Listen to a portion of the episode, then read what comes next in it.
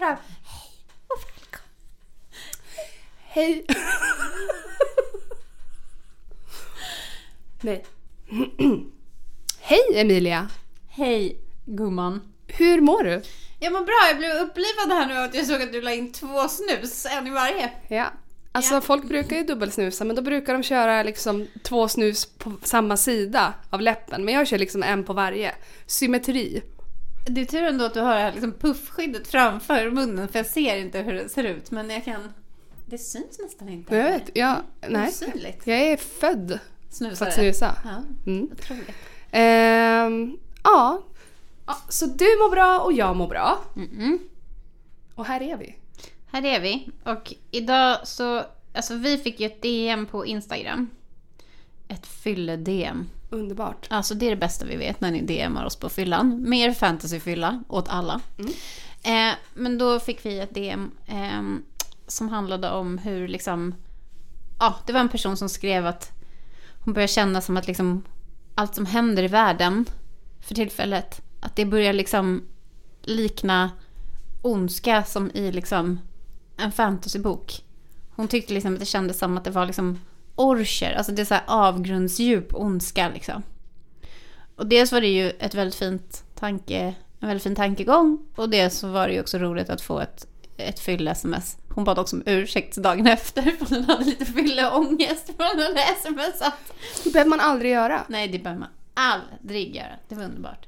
Men eh, då skrev vi tillbaka att fan, vi borde göra ett avsnitt om ondska. Oftast när vi gör poddarna så har vi ju någon typ av här, tema eller vi har någon tv-serie eller någon bok eller liksom någonting vi vill prata om. Men ibland pratar vi ju också bara om lösa liksom, ämnen. Mm. Eh, och jag tänker att det här är... Alltså man måste ändå på något sätt bara beröra och säga hur jävla vidrigt allting är Mm. i världen just nu. Mm. Och hur fruktansvärt det är med all liksom, ja, rapportering från de här liksom fruktansvärda folkmorden och konflikterna som pågår. Och också i Sverige hur ja, men groteskt det är att liksom barn mördas och kriminaliseras. Och ja, hur, hur bara fruktansvärt det är på så många sätt. Mm. Och att både du och jag har ju pratat om det flera gånger att fantasy är en tillflyktsort liksom Mm. på något sätt. Eh, Och, och liksom kanske inte bara renodlad fantasy men liksom böcker, film och serier men speciellt kanske fantasy för att det också, handl- alltså att det också finns en distans mellan verkligheten och... Precis, ja, precis som det vi pratar om i ince- incestavsnittet. Ja. Att man kan behandla saker på väldigt långt avstånd. Mm. Eh, när man har det bland de här magiska elementen. Mm. Att det blir som någonting i en helt annan värld. Mm. Det blir lättare att hantera Mm. och ta emot. Och undersöka och liksom Mm. studera och vända och vrida på. Mm. Och att man liksom ja, men, kan förstå koncept kanske på ett liksom mera avslappnat och undermedvetet plan för att man inte heller behöver eller jag känner ju i alla fall, det har jag ju pratat om innan att det här liksom behovet av att hela tiden analysera så här, okej vad är det här en kommentar till och vad är det liksom Mm. det, det finns inte där när jag läser fantasy utan det känns mer liksom relaxed, att man Mm. är i det liksom. Mm. Ehm, så jag tänker ändå att vi ska ta, take a little turn Ja. with evil. ja. För ondska eh, finns det ju en del av i fantasy. Man skulle väl kunna säga att det nästan alltid är en kamp mellan gott och ont. Precis, det är det vi har varit inne på förut och pratat om att liksom den absolut mest grundläggande, liksom det som i, i hela fantasyvärlden är kampen mellan gott och ont. Mm. Och allt som oftast så sympatiserar man ju med de som är liksom då goda. Mm. Alltså de allra, allra flesta gångerna så är ju böckerna eller filmerna eller tv-serierna liksom skrivna in favor of the good people. Mm. Att liksom man hejar på hjälten, Ja. Och, vem det nu är. och ofta är det skrivet på ett väldigt svartvitt sätt. Mm. Inte alltid. Ehm, Nej, och det kommer ju liksom mer och mer ändå Gråzoner. Ja, absolut. Och liksom vissa författare som är väldigt duktiga på att skriva liksom gråare karaktärer och gråare dialoger och gråare värdegrunder och gråare bevekelsegrunder för sina karaktärer. Liksom. Mm. Men det känns ändå ganska nytt. Eller liksom som att det ändå... För om man, om man ska liksom gå tillbaka och, och liksom prata lite om så här, vad som berör en med den här kampen mellan gott och ont är väl att liksom det är ganska skönt att veta vem som är ond. Ja, det är underbart. Det är väl... Det är så skönt. Det det är rätt fram och man vet vad som är rätt och fel. Ja, Det är jätteskönt. Ja, det är som- det som gör också att man kan liksom få den här äh, eskapismen. Att man bara vet att så här ligger det till, det här är reglerna. Vi är här, vi kommer ta oss dit.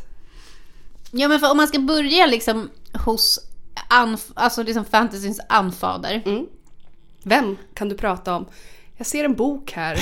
Emilia har med sig Silmarillion med en post-it på. Och på den här posten så står det Melkor. Han är med. Han är med. Nej men om vi ska, om vi ska gå liksom till, eh, alltså om man skulle ta som en liten resa i fantasyn liksom eh, från, alltså vi börjar med Tolkien. Även om det egentligen kanske inte är fantasyns liksom första första så, så, så är, vi kan ändå säga att det är det. Vi börjar där. Vi säger det. Mm, vi tar oss en liten tur från Tolkien och så, så kör vi lite framåt. Liksom, vad som, och, och då tänker jag att liksom, Tolkien är ju, till skillnad från liksom, det som är mer modernt eller liksom, samtida eller så här, och, och som kanske också har funkat på ett mer populärkulturellt plan idag. Mm. Så är ju Tolkien, alltså jag tycker inte att, att det är, det, är- det är ingen gråskala Nej. det är svartvitt liksom. Mm. Och det utgår ju från någon sorts religiös... Alltså det utgår ju ändå från liksom, det, liksom en skapelseberättelse som liknar Bibelns. Mm. Och för er som då inte vet hur Tolkiens universum skapas så kan jag dra den lilla storyn nu. Äntligen. Äntligen! Det, det går ganska fort. Jag ska dra den kort. Eh, I Silmarillion så finns det ju då beskrivet om hur Eru Iluvatar skapar Det är ett så bra namn. Ja. Mm.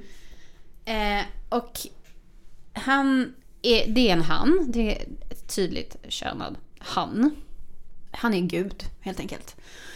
Han skapar universum och i det här universumet så skapar han eh, de här otroliga eh, magiska väsen som heter Ainur.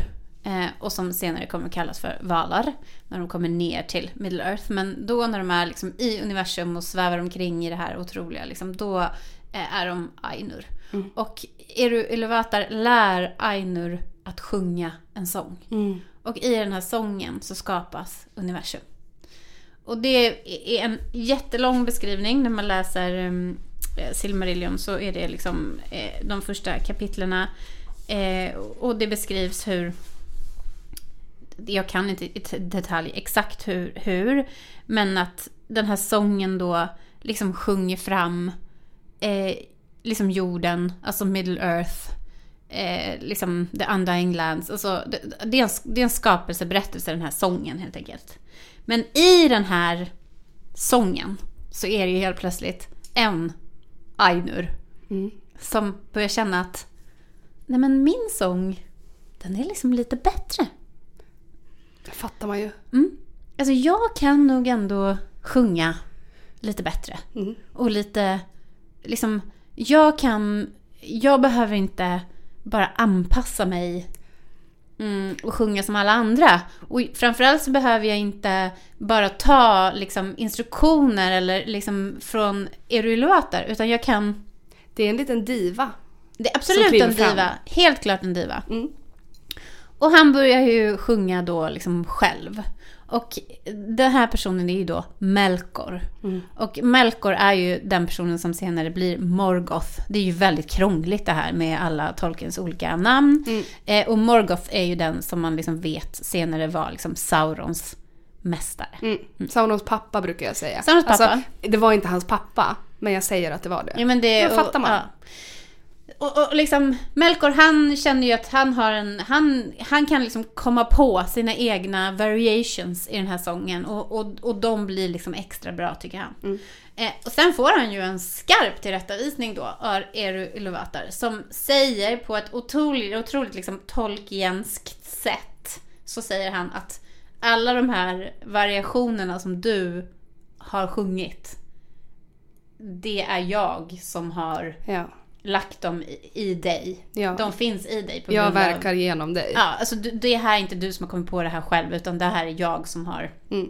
liksom ingjutit det här i dig. Du kan det här på grund av mig. Mm.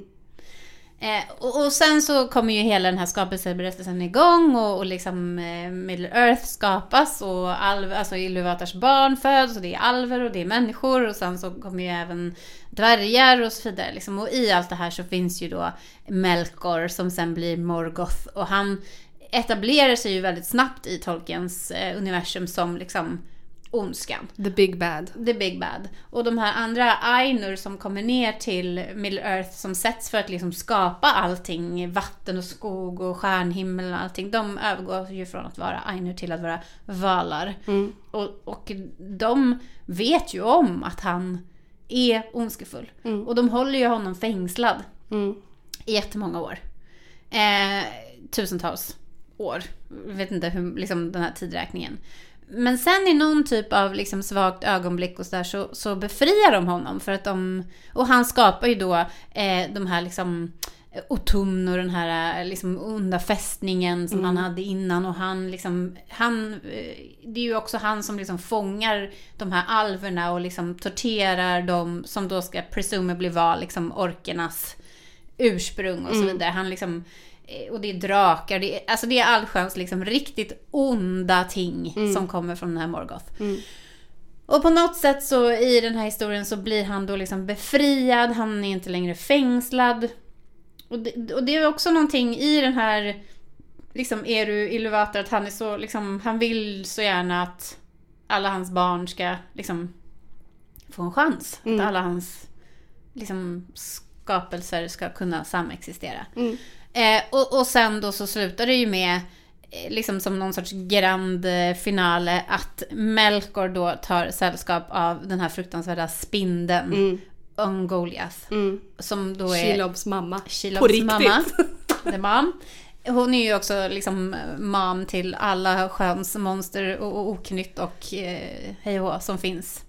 Eh, men de två tillsammans eh, störtar ju de här fantastiska träden som växer i The Undying Lands som, som ger liksom ljus till alverna och till Alltså det är så Valar. osoft och tråkigt. Och det är ju så otroligt brutalt och den här berättelsen liksom hur de liksom flyger fram och den här liksom Angolia, hon är liksom som en nattsvart liksom bara som en sås. Så här, En massa. En dimma eller liksom som en massa som bara liksom sträcker ut sig och hon liksom bara förtär de här träden. Och de ramlar ihop och liksom blir helt... Ja. Det- är ju inte liksom en em, nyanserad bild av ondska. Nej. Det är lite mer liksom svart och vitt. Det är väldigt svart och vitt. Och det blir också... Jag har googlat. Jag googlar alltid. Ja. Men just att ofta i fantasy så är ju ondskan, den bara är. Det är ett väsen. Man kanske inte får så mycket typ insikt, så mycket personliga motiv. Utan Nej. det är bara den här eh, maktkampen. Man vill bara ha makt. Ja. Punkt slut. Och det det, då blir det ju väldigt svartvitt på något sätt. Men det är ändå jätteintressant eh, liksom, att tänka så att... Ja, det är inte som man undrar så här, vilka de svarta ryttarna... Nej, Man undrar inte så här, vad gillar de? nej, de är bara onda. Ja, Alltså någon gång har de ju gillat någonting. De var ju kings of men, absolut. Men i sin onda form är de ju bara det. ja och de är, Tjänare. de är inte ens kropp... De är Nej. inte ens kroppar, liksom. De är bara skelett. Eller liksom, de är inte ens... ehm, alltså, de, de har ingen eh, personlighet. Nej. De är liksom utförande. Och, och så är det ju med Sauron också. Ja, Ehm, I alla fall när man läser liksom Sagan om ringen eller tittar på filmerna. Men det som är liksom, för, för Sauron då har jag tänkt lite på liksom i relation till det här då. Och då har jag tänkt liksom att så här, Sauron, det har vi pratat om förut, att han var ju liksom en Maiar.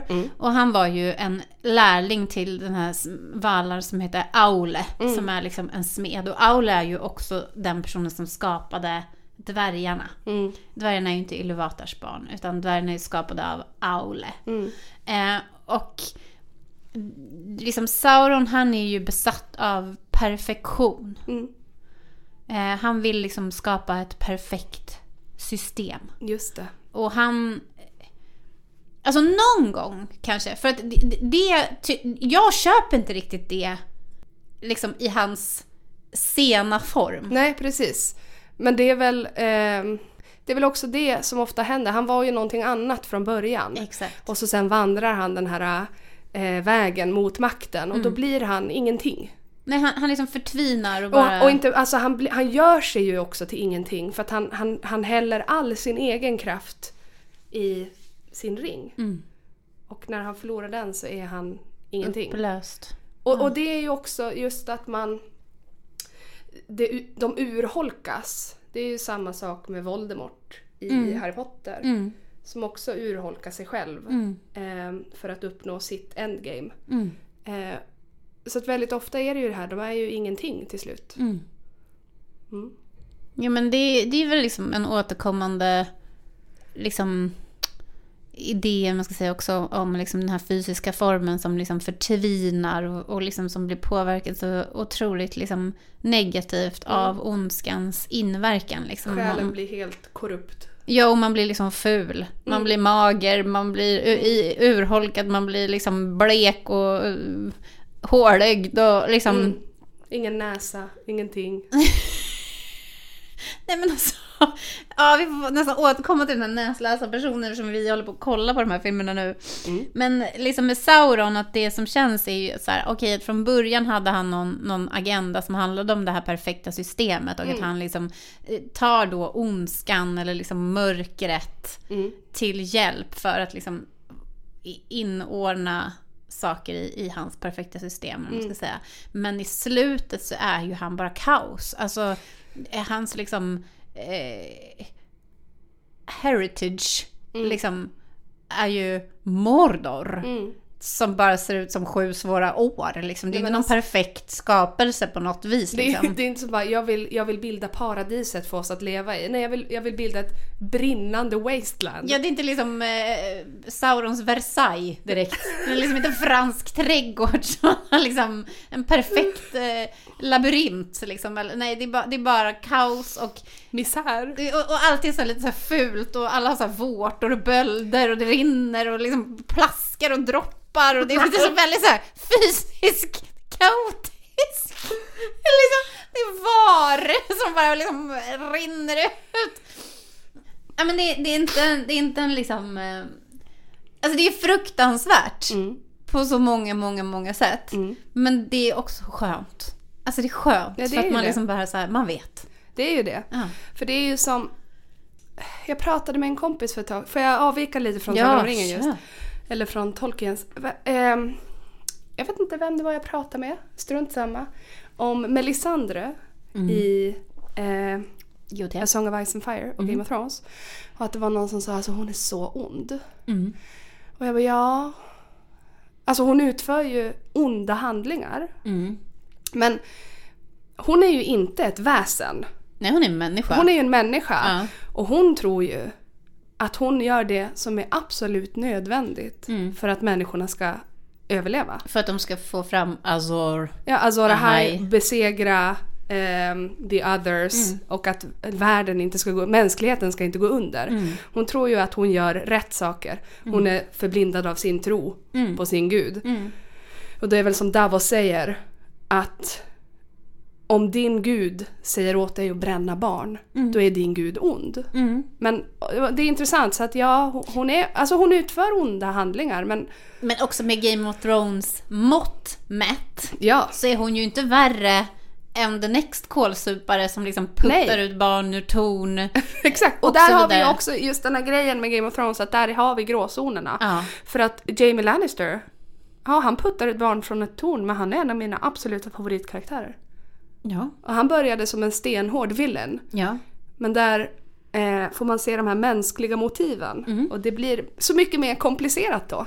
Jo, men och det, och det är väl det som liksom ändå på något sätt gör att Game of Thrones väcker större resonans Mm. än bara hos en publik som är dedikerad till fantasy. Ja, alltså, precis. ju ändå liksom, Game of Thrones är ju det populär, liksom, populärkulturella fantasyverk som har nått Ja, en störst allmänhet. Ja. Inte böckerna, utan ja, tv-serien. ja. Alltså att, att det, det är liksom människor som inte tittar på fantasy i vanliga fall, som inte läser fantasy, som aldrig har läst Sagan om ringen eller Song of Ice and Fire, Mm. som har tittat på det och uppskattar den som ett, liksom ett drama. Ja. För, alltså ett karaktärsburet drama. Liksom. För att det är ju helt, alltså otroligt onda handlingar som utförs av de här människorna. Mm. Man kan ändå, det är som Theon Greyjoy. I början man bara, det här är den värsta, äckligaste Ja. snubben som finns. Och i slutet, han är inte det. Nej, alltså bevekelsegrunderna för Theon Greyjoy är ju, alltså, men det är väl ändå någonting som också är liksom mera, alltså så här, relaterbart. Alltså om man börjar tänka så här anknytningsmönster. Det är inte som man tänker så här, vad har Gollum för anknytningsmönster? Nej. Hur, hur var Gollum som barn? eh, liksom, har Gollum fått lära sig att man inte ska ta andras födelsedagspresenter? Eller liksom, nej. Det, det, ju, det finns ju ingen sån Nej. Liksom historia. Utan Nej. historien är att den här ringen är laddad med den här otroliga ondskan Och makten. och makten som bara drar till sig liksom. Mm. Men så att Game of Thrones är ju ett mellanmänskligt drama med inslag av magi, absolut. Mm. Men det är ju ändå en människorna som för de här liksom handlingarna eh, framåt på något vis. Mm. Men alltså apropå Gollum så tänker jag också mycket på den här alltså fysiska förvandlingen. Mm. Ja, verkligen. Och att, eh, alltså vi har ju Voldemort. ja. Och vi pratar ju en, att vi ska göra ett avsnitt av Harry Potter. Mm. Och det måste vi göra. Mm. Och jag känner ju också att jag börjar bli lite mer up to date Mm. med Harry Potter. Och jag är väldigt up to date. Ah, du är Ja, så up to date. absolut. Ja men du är liksom experten här på det. Jag har varit. Mm, så roligt att göra ett sånt avsnitt. Men att vi, vi har ju börjat läsa Mm. nu, första boken. Mm. Eh, för vi, Miguel fick ju en sån illustrerad upplaga eh, som är som liksom en sagobok.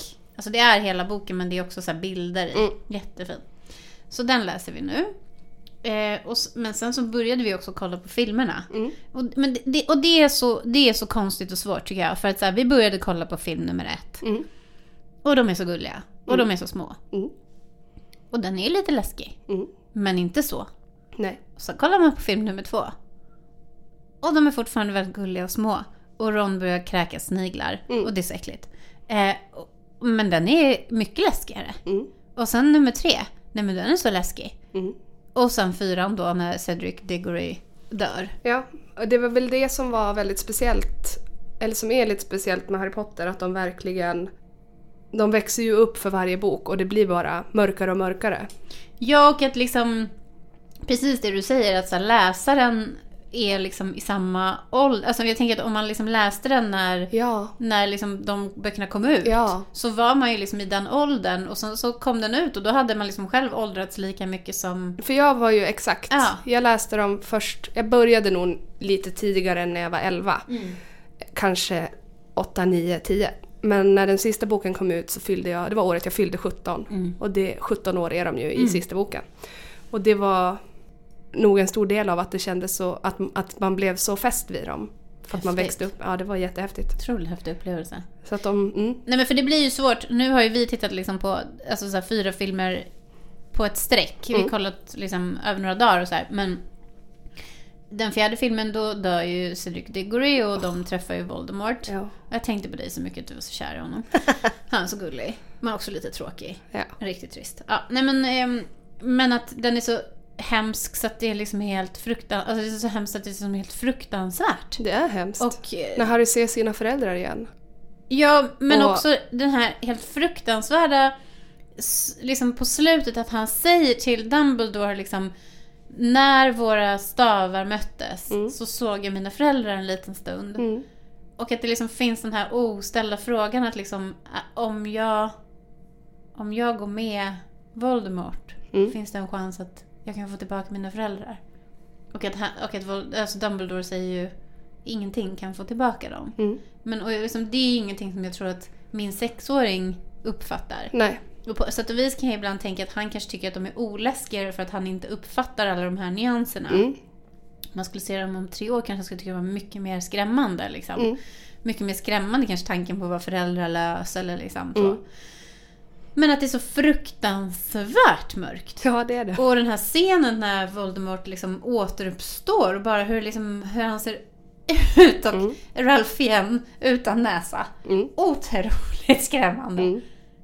Det är riktigt, riktigt mörkt. Mm. Det är det. Men då så var det någon som sa till mig att eh, J.K. Rowling var väldigt deprimerad när hon skrev de här böckerna. Det kanske hon var. Det kändes liksom som att det Alltså det är ju... made sense, kände jag. Mm. Dementorerna är ju absolut en eh, metafor för depression. Ja, men jag tycker också bara liksom överhuvudtaget att de är så otroligt existentiella. Mm. Eh, och att det finns otro, liksom, många element av att liksom, han är Voldemort och Voldemort är han. Mm. Och alla de här liksom inslagen med att hans, nu är hans blod i fienden och de har den här länken mellan sig. Och det är liksom det, det är väldigt existentiellt. Liksom, Mm. så här, vem, jag menar att ingen människa är ju helt liksom, god och ingen människa är helt ond. Eller Nej. så, men att det också finns någon Alltså en otroligt liksom skrämmande värld inom en själv. Mm. Det, det hade jag liksom... Jag kommer ihåg att, jag, att de var väldigt mörka Ja. och, att, och, och väldigt röriga. Ja. Eh, men kanske inte riktigt att de var så här liksom rakt av hemska. Det är hemskt. Ja, Ja, det är nu det. kollade jag själv då för att vi skulle kolla då på eh, Fenixorden. Mm. Men då när jag, jag bara, men den är från 13 år Miguel. Mm. Du får inte titta på den. Nej. Liksom stopp och belägg. Så, så kollade jag igenom den själv nu och Mm. bara Åh herre Jesus! Och den boken är stark. Ja. Ja, Den är så stark också för att det är så fruktansvärt att han blir så sviken av Dumbledore. Mm. Det är det. Det är liksom... Men, och det är ju också en intressant debatt som folk har haft om, om Dumbledore. För att i början ser man ju honom som det ultimata goda. Ja. Men sen är folk liksom såhär, nej men han var ju ond. Han är ju ond. Ehm, med allt som händer i slutet. Mm. Jag tycker inte det. Nej. Ehm, Nej, men han, han faller ju ner lite från den här ultimata tryggheten. mm, det För det blir ju väldigt sorgligt och det är ju en sån otroligt också liksom skavig grej med hela Harry Potter som jag och det tror jag att vi har tagit upp förut, men att just det här att det känns som att alla vuxna är liksom helt unhinged. Ja, och Att- det är så, jag vill bara säga det också med Harry Potter. Harry Potter skaver ju i mig nu för tiden. Mm. Det kommer vi att prata om i, Mm. sen. Mm. Men för J.K. Rowling är också en vuxen person som har svikit väldigt många av sina läsare och fans. Mm. Absolut att man kanske inte kan hänga upp så mycket på en liksom författare. Nej. Men jag vill bara säga att J.K. Rowling är osoft. Mm. Jag vill ha det sagt. Mm. Det är jättebra. Det, jag tycker också att det, det känns... Jag tycker ändå att det känns viktigt att vi kan diskutera Harry Potter Mm. fast hon är osoft. Mm. Men jag fattar att det känns jätteviktigt för dig att säga det högt och att du liksom... Att, Mm. så här, Nej men och, jag, Viss, ja men alltså hon... Det hon håller på med är ju skadligt liksom. ja, Ja, och det är ju verkligen att stampa på en jätteutsatt grupp och jag håller verkligen med dig med tanke på liksom att det ändå måste vara så otroligt mycket queera kids och transkids som läser de här böckerna och, och finner liksom identifikation i dem. mm. Så tycker jag också att det, jag håller verkligen med dig. Och vi säger det. Men, men jag ska säga det också att du säger att vi ska prata om Harry Potter. Ja. Det tycker jag också. För att jag kan inte ha en fantasypodd utan att prata om Harry Potter. För Nej. jag har älskat Harry Potter. Ja. Eh, alltså så mycket som jag älskade Harry Potter mellan 2004 till eller 2000, 2000 till 2000, 2012 skulle jag säga. Alltså så mycket som jag älskade det då. Det är liksom inte bara, det är inte bara en bok längre utan det är en del av min uppväxt och den jag är. Så att vi kommer behöva prata om det. Så jävla fint. Ja, böcker eh, har ju magiska krafter, uppenbarligen. Det vet vi ju. Men det är ju också spännande att liksom böcker har upphovsmän och de är ju aparta kanske från verket, eller inte. Alltså det är ju egentligen ingen som har svar på det. Nej, det kan inte vi svara på. Nej. Det, man får liksom, där får man ju känna sig fram på något vis. Liksom, Mm. man, men att det som man kanske uppfattar som vuxen och som förälder Mm. när man tittar på Harry Potter eller läser Harry Potter liksom, är ju hur oberäkneliga och ondskefulla och småsinta de vuxna är. Ja, Och den här fruktansvärda scenen när hon, Dolores Umbridge Mm. tvingar honom att skriva I shall not tell lies eller vad det är och han får skriva på sin egen hand med blod. Alltså det är så För- grovt. för Umbridge om man pratar om ondska. Ja. Alltså Voldemort är the big bad och han är Ja. fruktansvärd. Men han är också nästan som det här upphöjda, nästan icke-mänskliga. Dolores Umbridge känns ofta värre. Mm. Alltså hennes ondska är Mm. liksom på en helt Mm. Annan nivå och då är hon en, en lärare. Ja, det, det som jag tyckte ändå var liksom intressant med henne var ju att hon eh, i filmen i alla fall, nu har inte jag läst eh, Fenixorden på liksom 70 000 Mm. år utan jag har ju bara sett filmen men i, i slutet av filmen så eh, går de in i skogen och så kommer de här kentaurerna och för bort henne. Mm. Och då liksom skriker ju hon så här: Jag är ministeriets Mm. vicepresident eller vad det är liksom. Ni kan inte behandla mig på det här viset. Mm. Och då tyckte jag ändå att hennes ondska liksom trillade ner lite. Mm. Att det var som att hon bara, nej men herregud, hon är liksom bara, alltså man ska inte säga så, hon är bara en liten tant som liksom vill höra till. Men Ja. att eh, det blev väldigt petty. Ja. Alltså hennes ondska blev liksom petty. Ja. Att det var så här, och ministeriet. Man bara, skit väl i ministeriet. Alltså den ondskan hon har liksom representerat i filmen är ju verkligen sadism. Liksom. Hon är Ja. sadistisk. Hon liksom tvingar de här små barnen att sitta och skriva med de här fruktansvärda pennorna och så här. Men att då när hon liksom bara Jag är Cornelius Fudge högra hand. Liksom, det, det, det blir bara så fjantigt liksom, Mm. jämfört med det våld som hon utövar liksom, Mm. på något vis. Och så, alltså hon är ju en, en superondskefull karaktär. Mm. Men hon är liksom också bara en liten fjant ja. på något vis. Så det, men hon är ju en väldigt lyckad karaktär. Ja, det är hon. Och hon är ju väldigt liksom lyckad med de här små fnissen och, och, och kläderna och hur hon går med sina små liksom, Ja, palmfötter och ja. Och hon, och hon tappar ju verkligen fattningen där i slutet. Men hon gör ju comeback sen. Gör hon det? Ja. I nästa film? Sista boken. Ja. Då är hon i sitt element igen. Ja, då är hon tillbaks. Ja, Då- men jag ska, jag ska titta vidare kanske jag ändrar mig. Hon kanske inte är så petty sen då. Hon kanske är helt sinnessjuk. Mm, hon är obehaglig. Ja.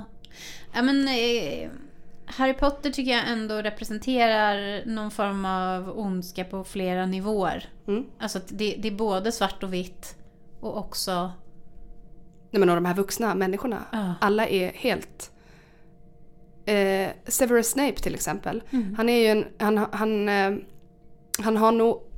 Han har en väldigt bra historia Mhm. som uppdagar sig i sista Mm, eh, boken. Det är en, en, jättespännande historia men alltså han är ju galen.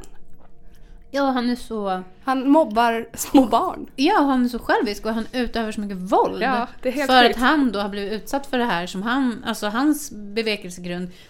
Det, det, nej men han är ju gränslös liksom. Din pappa var elak mot mig så nu ska jag vara elak mot dig. Men det som också är liksom sjukt med Harry Potter, och det, det är inte bara Harry Potter utan det är också om man tänker mycket på de här typ Hayao Miyazaki-filmerna. Mm. Alltså typ Spirited Away och Howl's Moving Castle och eh, Ponyo och liksom. Där finns det också väldigt mycket inslag av helt jävla unhinged, oberäkneliga vuxna människor. Som bara gör så konstiga saker. Vad håller de på med? Ja men och, och det är liksom jag tycker det är intressant för att jag tänker mycket på det så här, okej men det kanske är liksom just de här japanska filmerna så kanske det är någon liksom en kulturell grej på något vis. Jag vet inte att så här, det är skrämmande med vuxna. Vuxna människor är skrämmande. Mm. Men i Harry Potter är det ju också att eh, det är så mycket som liksom de här vuxna människorna gör med liksom öppna ögon. Ja. Alltså de bara så här, men det, det är typ någon scen när han hittar eh, eh, någon pojke som har blivit eh, förstenad. Mm. Eh, det här när den här basilisken eh, far omkring där. Och då kommer professor McGonagall Mm. och mm, Filch eller vad det är. Och så, och så säger hon bara så här It's out of my hands Potter. Mm. Alltså hon är liksom headmaster, alltså hon är liksom hans... Head of Gryffindor. Ja, hon- hon är head of Gryffindor. Mm. Hon är en otroligt liksom uppsatt ehm, Vuxen kvinna. vuxen häxa Ja. med jättemycket makt. Ja. Eh, och hon kan inte göra någonting åt eh, att det kommer liksom stövlande en galen vaktmästare och liksom pekar med, med, med en kvast. Liksom. Utan då, då kan, måste hon bara ta ett steg tillbaks och liksom säga jaha, låt det här ha sin gilla gång. Typ. Alltså det är, väl, det är så jävla liksom oberäkneligt. Mm. Det, det tycker jag är superobehagligt med, med Harry Potter. Det är det. Men vad, tyckte du att det var spännande? Alltså när du var yngre och läste det, tyckte du liksom att det var spännande? Att det var så? Ja, det tror jag. Ja. Och jag tror inte att jag tänkte på det så mycket Nej. som man gör som vuxen. Nej, men jag tror att det är det också. Att som barn så testar man ju sig själv liksom mot vuxenvärlden hela tiden. Mm. Och att många vuxna kan ju framstå som ondskefulla i ens... Eller ondskefulla, men liksom de förstår en inte, de lyssnar inte på en, de tvingar en. Man måste göra så. Alltså för ett barn är ju liksom... Verkligheten är ju vad den är. Liksom. Mm. Och att, att man kan tänka att det liksom på något sätt ändå motsvarar att det är orimligt och oförutsägbart Ja. på något vis. Ja, Så som barn kanske man liksom köper det mer på något det vis. tror jag att man gör. Ja. Det är en saga också, tänker man nog. ja. En sak som jag också gillar väldigt mycket med Harry Potter som jag också gillar väldigt mycket med vänner. För nu har man ju gjort en liten revisit till vänner här ju. Rest in peace. Nej men alltså. Love you forever, Chandler Bing. Miss Chandler Bing. Ehm, det är att de är så eh, misslyckade. Att de liksom, de misslyckas mycket. Mm. De är losers liksom. Mm. Och det, det tycker jag också är så himla liksom... Det är som att i verklighetens narrativ så är alla så lyckade. Alla Mm. ska liksom bara vara så lyckade hela tiden. Man får liksom, men i, i, i liksom Harry Potter så är det som att så här, allting går emot en. De är Ja. liksom dåliga, de kan ingenting. Eller de... Ja, Alltså Liksom- Harry Potter till exempel är ju inte en Gary Stu. Nej! Han är absolut the chosen one. han är ja. utvald av profetia. Men han är ju inte så här, han är ju han är ett vanligt barn. Ja. Han är ju inte så här äh, bäst i klassen. Bäst på magi. Nej men och det händer liksom pinsamma saker, de får Ja. utskällningar, de gör liksom dåliga grejer och det är liksom inte... Det är inte ett, liksom ett... Alltså de är ju framgångsrika också för de är liksom duktiga och de alltså, lyckas med mycket saker men det finns också någon typ av så här liksom misslyckande narrativ där de också så här Dels peppar och stöttar varandra men dels också garvar ganska gott åt varandras misslyckanden. Mm. Så liksom det... Och det tycker jag också har någonting med vänner. Och det är väl det som gör också att liksom det känns tidsenligt. Mm. Alltså att, att det är så här, "Åh, jag fick sparken från mitt jobb eller jag är så dålig, alltså hon är så jävla dålig servitris liksom. Hade det varit en, en nutid då hade ju hon ju visat sig vara liksom en natural born. Den servit- bästa servitrisen. Den bästa servitrisen. Men hon, är liksom, hon stinker. Det är så jävla skönt ändå. Ja! Folk är dåliga på saker. Ja! Och att det verkligen är liksom... Eh, vad fan går den? The job's a joke, you're broke. Mm. Alltså det, det, det är liksom... Your love life's DOA. Dead on arrival. Är det jag? Is it me?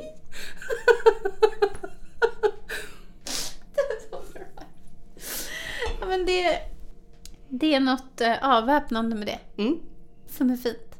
Ja, det är det. Det blev en liten detour här från det ondskefulla temat. Men det är, Men det är så liksom här det funkar Ja. när vi poddar. Samtalet flödar. Så dynamiskt här inne. Underbart. Ja. Ja, nej men det... Jag är jätteglad för att vi har påbörjat den här Harry Potter. Och det kanske på ett sätt var lite av ett misstag att slänga sig över filmerna allihopa så här på en gång. Men det var så mysigt. Då var det värt det. Ja. Jag gillar ju då som sagt inte filmerna. Nej, alltså jag vet inte. När jag och Erik satt och kollade igår då på Fenixorden så väste han i mitt öra att det var de snyggaste specialeffekterna han hade sett och att det var liksom the golden era Mm. av film. Och Fenixorden är ju så hemsk tycker jag. För att det är den längsta boken. Och att de inte gjorde två filmer av den. Och av Goblet of Fire. Det är Ja. så mycket kul saker som inte är med. Jag minns ingenting. Men jag får ju upptäcka det nu då. Ja. Ja. Men i alla fall tillbaka till ämnet. Ondska. Ondska. Var var vi? Vad var vi? Nej men det är också väldigt roligt ju. Alltså med ondska. Ja det är det. Ja. Det är kul. Eh, Jag har ju kollat på Game of Thrones med min kompis Isa. Vi, är, vi började kolla, har jag pratat om det här? N- nyligen? Nej det tror jag inte. Nej, inte nyligen. Nej, bra. Eh, vi tog paus över sommaren Mm. och då såg vi liksom sista avsnittet av säsong 5 innan sommaren. Mm. När Jon Snow blir knivmördad. Eh, Av Olli. ja, Alltså. och jag bara, Shout out. Ja. jag bara åh nej Isa han är död och hon bara nej han är inte död. Jag bara han är död. Mm. Hon bara men jag såg en bild på Instagram på honom och draktjejen. Jag bara nej det är photoshop Mm. han är död. det är AI. Och sen så började vi titta igen och hon bara jag sa ju att han inte var död. Jag bara ja jag vet det men jag ville att du skulle ha upplevelsen. Men det var en hel detour. Hon eh, jag har ju filmat några av hennes reaktioner på vissa saker. Och det roligaste av allt är ju att Joffrey var en av hennes favoritkaraktärer. Ja. Eh, och hon skrek ju nej, nej, nej, nej, nej Ah. när han dog. Ah. Vilket det inte är så många som gör. Nej. Fast, eh, för han är ju också, alltså han är ve- vidrig. Veder- men men han är rolig. Ja, underhållande. Och han är också, har jag kommit fram till efter att så många på TikTok har gjort videos, han har den snyggaste stilen av alla. Otrolig stil. Flamboyans. Slejar Ja. i varje avsnitt. Ja, nej, alltså hans sense of fashion, det Ja. är verkligen någonting. Men alltså jag vill ju också slå ett slag för liksom den mest liksom estetiskt otroliga ondskan jag vet. Mm. Nej men alltså, whom do you serve? Saruman. Ja. My fighting Urukai. Ja. Alltså jag kommer ju tillbaka till det gång på gång på gång. Ja. Min favoritscen. The birth of the Urukai. Ja. Nej men alltså det är så snyggt! ja. Alltså, och fatta! Om du får välja en enda roll du vill spela i en fantasyfilm eller tv-serie. Ge mig en Urukai. Any day alltså. Det måste vara det roligaste. Det måste vara. Det måste vara. All, allt smink, födas ur slem, Slem, springa, huggtänder, springa genom skogen, stora vapen, skjuta min man Boromir. gutturala ljud. Alltså, nej men det är... Det är sexigt på en nivå alltså. Ja. Det är liksom, ja det har verkligen någonting. Jag har något. Det har något svart läder, olika liksom, ja nej det, Mm. ja. Ondska är ju väldigt kul. Underhållande och snyggt. Mm. Vet du vad som tycker är tråkigt med ondska? Vad? Att i liksom klassisk fantasy Mm. så känns det som att den är väldigt eh, entangled med rasism. Verkligen. Det, det känns liksom... Alltså som liksom allt som är liksom mörkt och muskigt och Mm. exotiskt och liksom foreign Jag kommer från öst. öst. Ja. Eh, ja, det är väldigt entangled. Mm. Det, det, det har ju blivit en trope som har liksom bara fastnat. Mm. För att så som det beskrivs i böckerna var det ju också i Peter Jacksons filmer. Mm. Alltså det gjordes väl inte någon liksom medveten, inget medvetet försök att, att måla upp det i något annat ljus. Nej, och det finns ju verkligen skildringar i Silmarillion om The Easterlings. Mm. Som är liksom rakt ut rasistiska. Och det alltså är- där de verkligen beskriver det som liksom att det är ja, men, liksom rasifierade människor. Alltså på ett sätt Mm. som liksom inte... Jag ska inte gå så långt att jag liksom kallar Tolkien rasist. Men han är väl liksom såklart ett barn av sin tid och sina liksom rasbiologiska föreställningar Mm. såklart. Eh, men att nej, det gjordes ju inget försök att ändra på det utan snarare tvärtom. Det var väl verkligen liksom den tropen man körde på med liksom exotiskt ögonsmink Mm. och mörka, mustiga män. Mm. Liksom. Och det blir väl någon typ av så här rakt nedstigande led i, i många av de här fantasy-universumen. Mm. Om man ska gå till typ Belgarion så är det ju också verkligen, liksom, det har vi pratat mycket om, men att där representeras ju verkligen liksom ondskan av ett så här mörkt, muskeli, liksom, muskligt folkslag. Mm. Och också någon typ av så här ormmänniskor som är liksom exotiska, liksom ondskefulla öst. Liksom, ja, jag vet inte. Det är hemskt. Och ett jättestort problem i genren. Ja, och jag menar det kommer ju verkligen nytt. Och, och Mm. nya filmatiseringar och nya serier och liksom där man jobbar mycket med det. Men det, det känns som att det finns ändå någon typ av liksom... Ja, bara någon slags grund... Grund av det som är kvar. Mm. Och som alltid kommer vara kvar. Alltså, som liksom inte kanske... Man kan inte prata för lite om det liksom. Nej. Det är verkligen... Nej, det är det verkligen det tråkigaste med ondska i fantasy. Har du någon favorit ond karaktär? Alltså vet du vad jag satt och tänkte på? Apropå favorit, eller någonting jag tycker om. Ja. Det är när, det finns två exempel jag har på det här. Eh, har du sett musikalen Wicked? Nej! Har du sett filmen Maleficent? Ja! För att i Trollkarlen från Oz Ja. och i Törnrosa så har vi The Wicked Witch of the West Ja. och vi har Maleficent som är liksom the big bad. Ja. De är bara onda.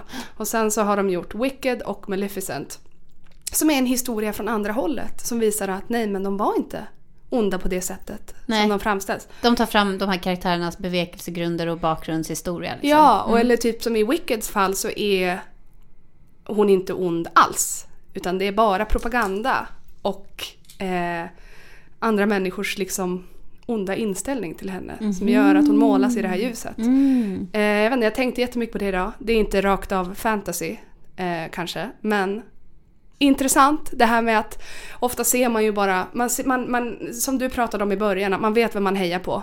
Man ser ondskan från ett håll. Mm. Så kommer någon och hittar på, skriver Wicked-boken och bara så här var det egentligen. Och Att jag det- bara det köper underbart. det rakt av. Ja! För att Wicked, jag har sett den två gånger. Ja. Det pff, otrolig. Wow! Men jag var ju och såg, eh, fan var det häxorna från Eastwick? Åh, jag Men- älskar den filmen. Ah, med Peter Jöback spelade ju den. Jag på- älskar Peter Jöback. Ja, nej men det var otroligt var det. Mm. Men eh, det, det handlar ju också om tre häxor. Mm. Eh, som blir ihop med den här mannen som visar sig vara djävulen. Och liksom, ja, den är, Sånt som händer.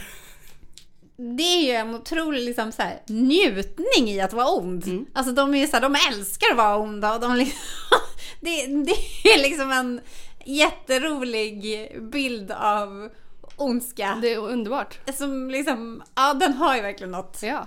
Också den sexiga ondskan. Ja. I olika liksom negligéer och Ja. han är... Jack Nicholson spelar väl honom i Ja. filmen. Alltså, han är skitbra i sängen. Men den filmen är så otrolig att det är Ja. liksom Cher, är det Susan Sarandon? ja! Och, Är inte Meryl Streep? Nej. nej. Men jag måste bara fråga, eftersom du sa Meryl Streep, det här är helt besides the point, jag måste bara fråga dig. Har du sett Döden klär henne? Death becomes her. Nej, men jag såg typ en bild från den här dagen. Jag var besatt av den filmen när jag var liten. Aha. Men jag säger ingenting mer. Hejdå. Ja. Ja, hej då. Men ja, Witches of Eastwick. Ja. Underbar. Otrolig film. Men har du Otrolig. någon favorit ondska? Cersei Lannister. Ja! Gud, men hon... Förlåt, men jag tycker inte att hon känns så ond. Nej, hon känns ju inte så. Alltså Nej. hon är... Hon känns eh, liksom mänsklig. Men det, ja, det är väl det som är den- grejen ja. med GOT och A Song of Ice and Fire. Det är mänskligt. Ja, kanske liksom att man, de här slavhandlarna, liksom, att det, det gänget känns Ja. lite mer så här tropigt, ondskefulla. Liksom, där har man inte så mycket... Och absolut, The Night King. Ond, men tråkig. Ja. Mm.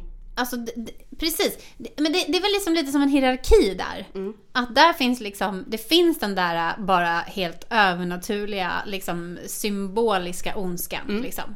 Eh, och, Och, sen, och men sen så kommer ju alla de här människorna Ja, och- med, sina, liksom, med sina laster i släptåg. Ja, och de känns så mycket värre för att för mig känns det som att The Night King och The Others, de bara gör sin grej. Alltså du vet, Exakt. de bara, det, här, det är det här vi gör, så här Ja. lever vi Ja. på något sätt. Ja. Medan Ramsey Bolton, jag bara, i valet mellan att döda The Night King och Ramsey Bolton, då The vill jag Night skjuta, King, any day alltså. men jag vill skjuta Ramsey Bolton varje gång. Ja, jo, jo, jo, precis. Ja. Men du får välja mellan liksom Ja. bed, wed or behead. Man bara alltså ge mig the night king any day.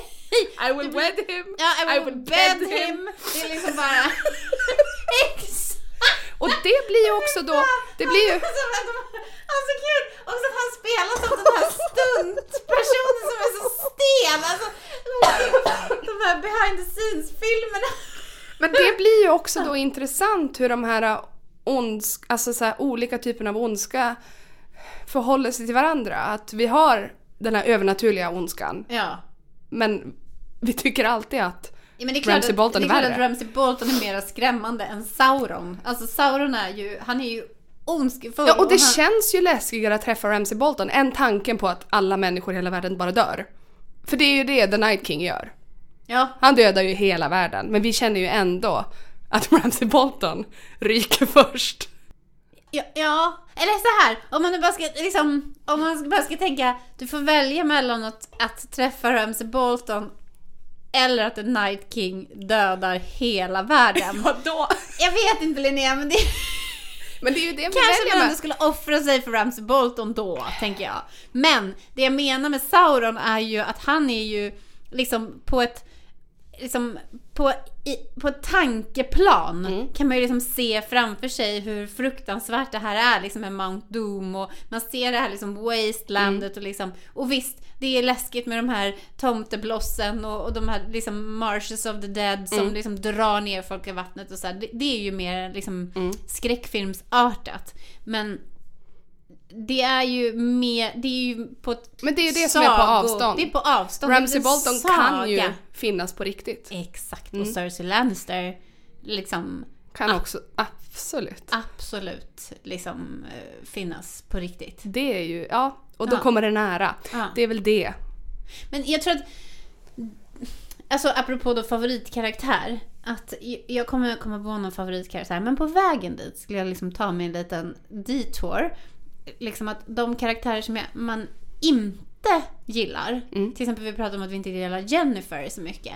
Mm. eh, från The Witcher. Mm. Och att där blir det ju liksom att när det känns som att det är någon som är liksom ondskefull av dumhet. Ja. Det Ja. gillar man inte. Det är så jobbigt. När det är någon som liksom blir så korkad Mm.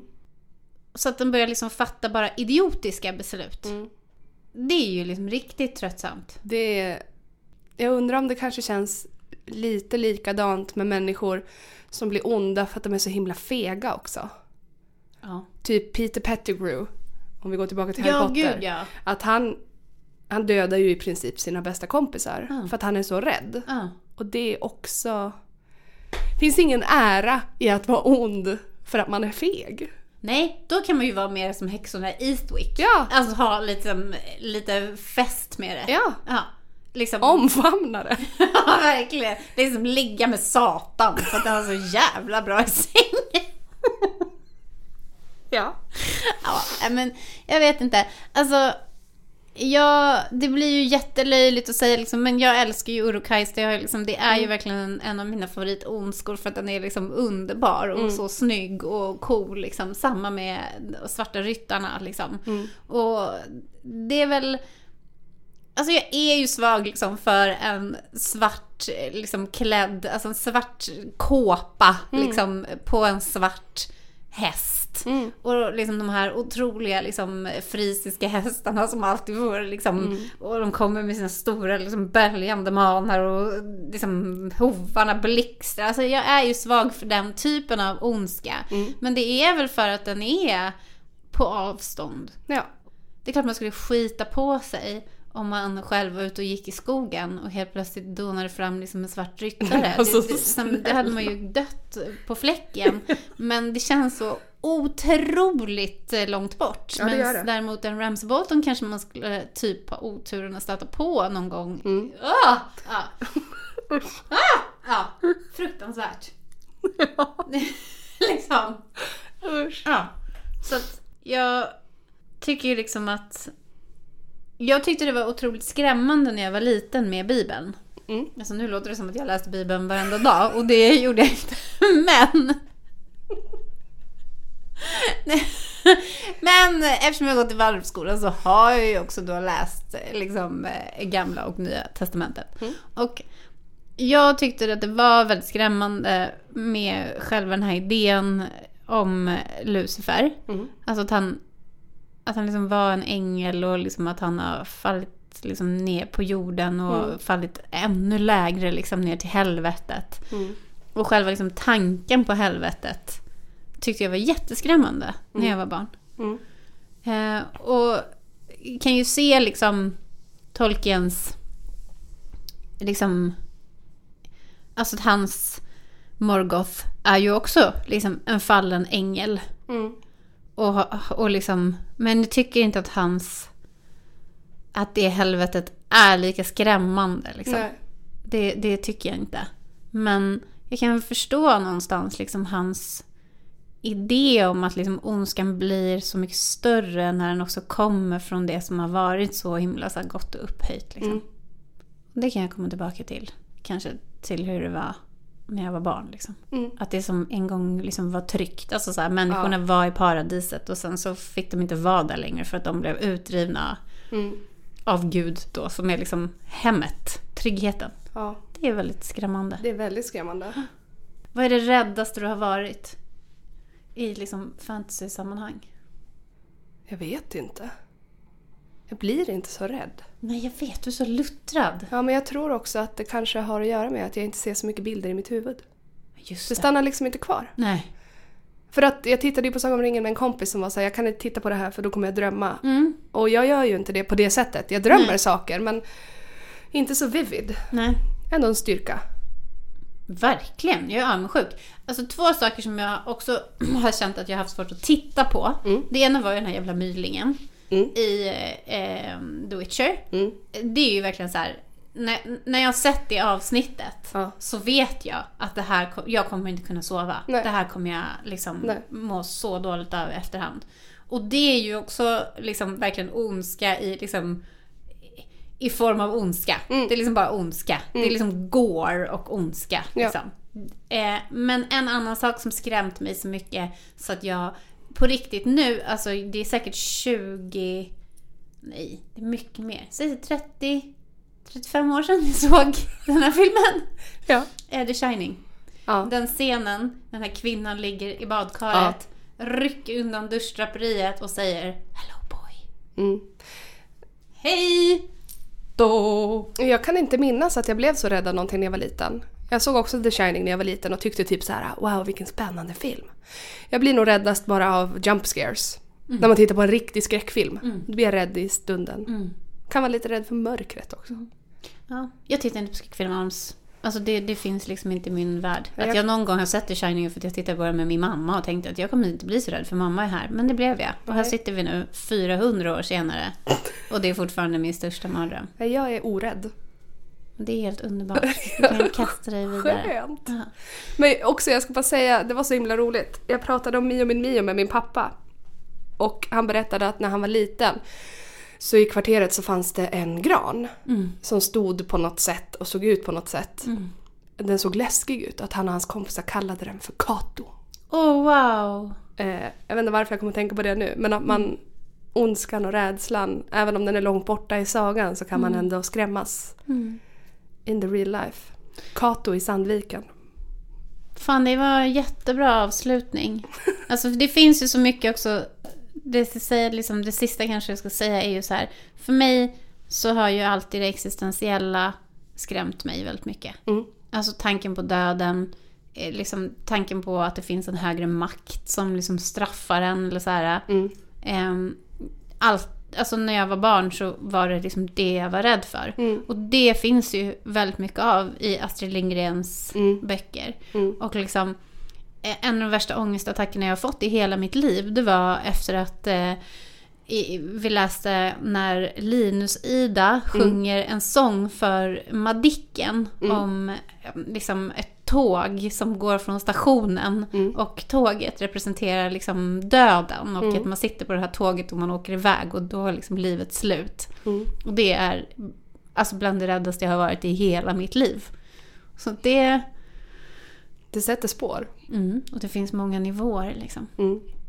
Kan inte ni skriva på våra DMs och vår Instagram vad ni tycker och tänker om ondska i bok, film och tv-serieform? Snälla. Tack för idag Linnea. Tack för idag Emilia. Mm, hoppas alla där ute mår bra. Ta hand om er. Mm. Vi älskar er. Vi älskar er. Det här avsnittet är inspelat av Afshin Tamuri. Det är klippt av Linnea Olander. Vår logga är gjord av Lisa Bänk och vårt fantastiska intro är som vanligt skrivet av Jakob Ljungberg. Tack för idag. Hej då! Wow, Och klockan är bara åtta! Lägg in två snus till. Boom, boom! Nässpray, snus, godis.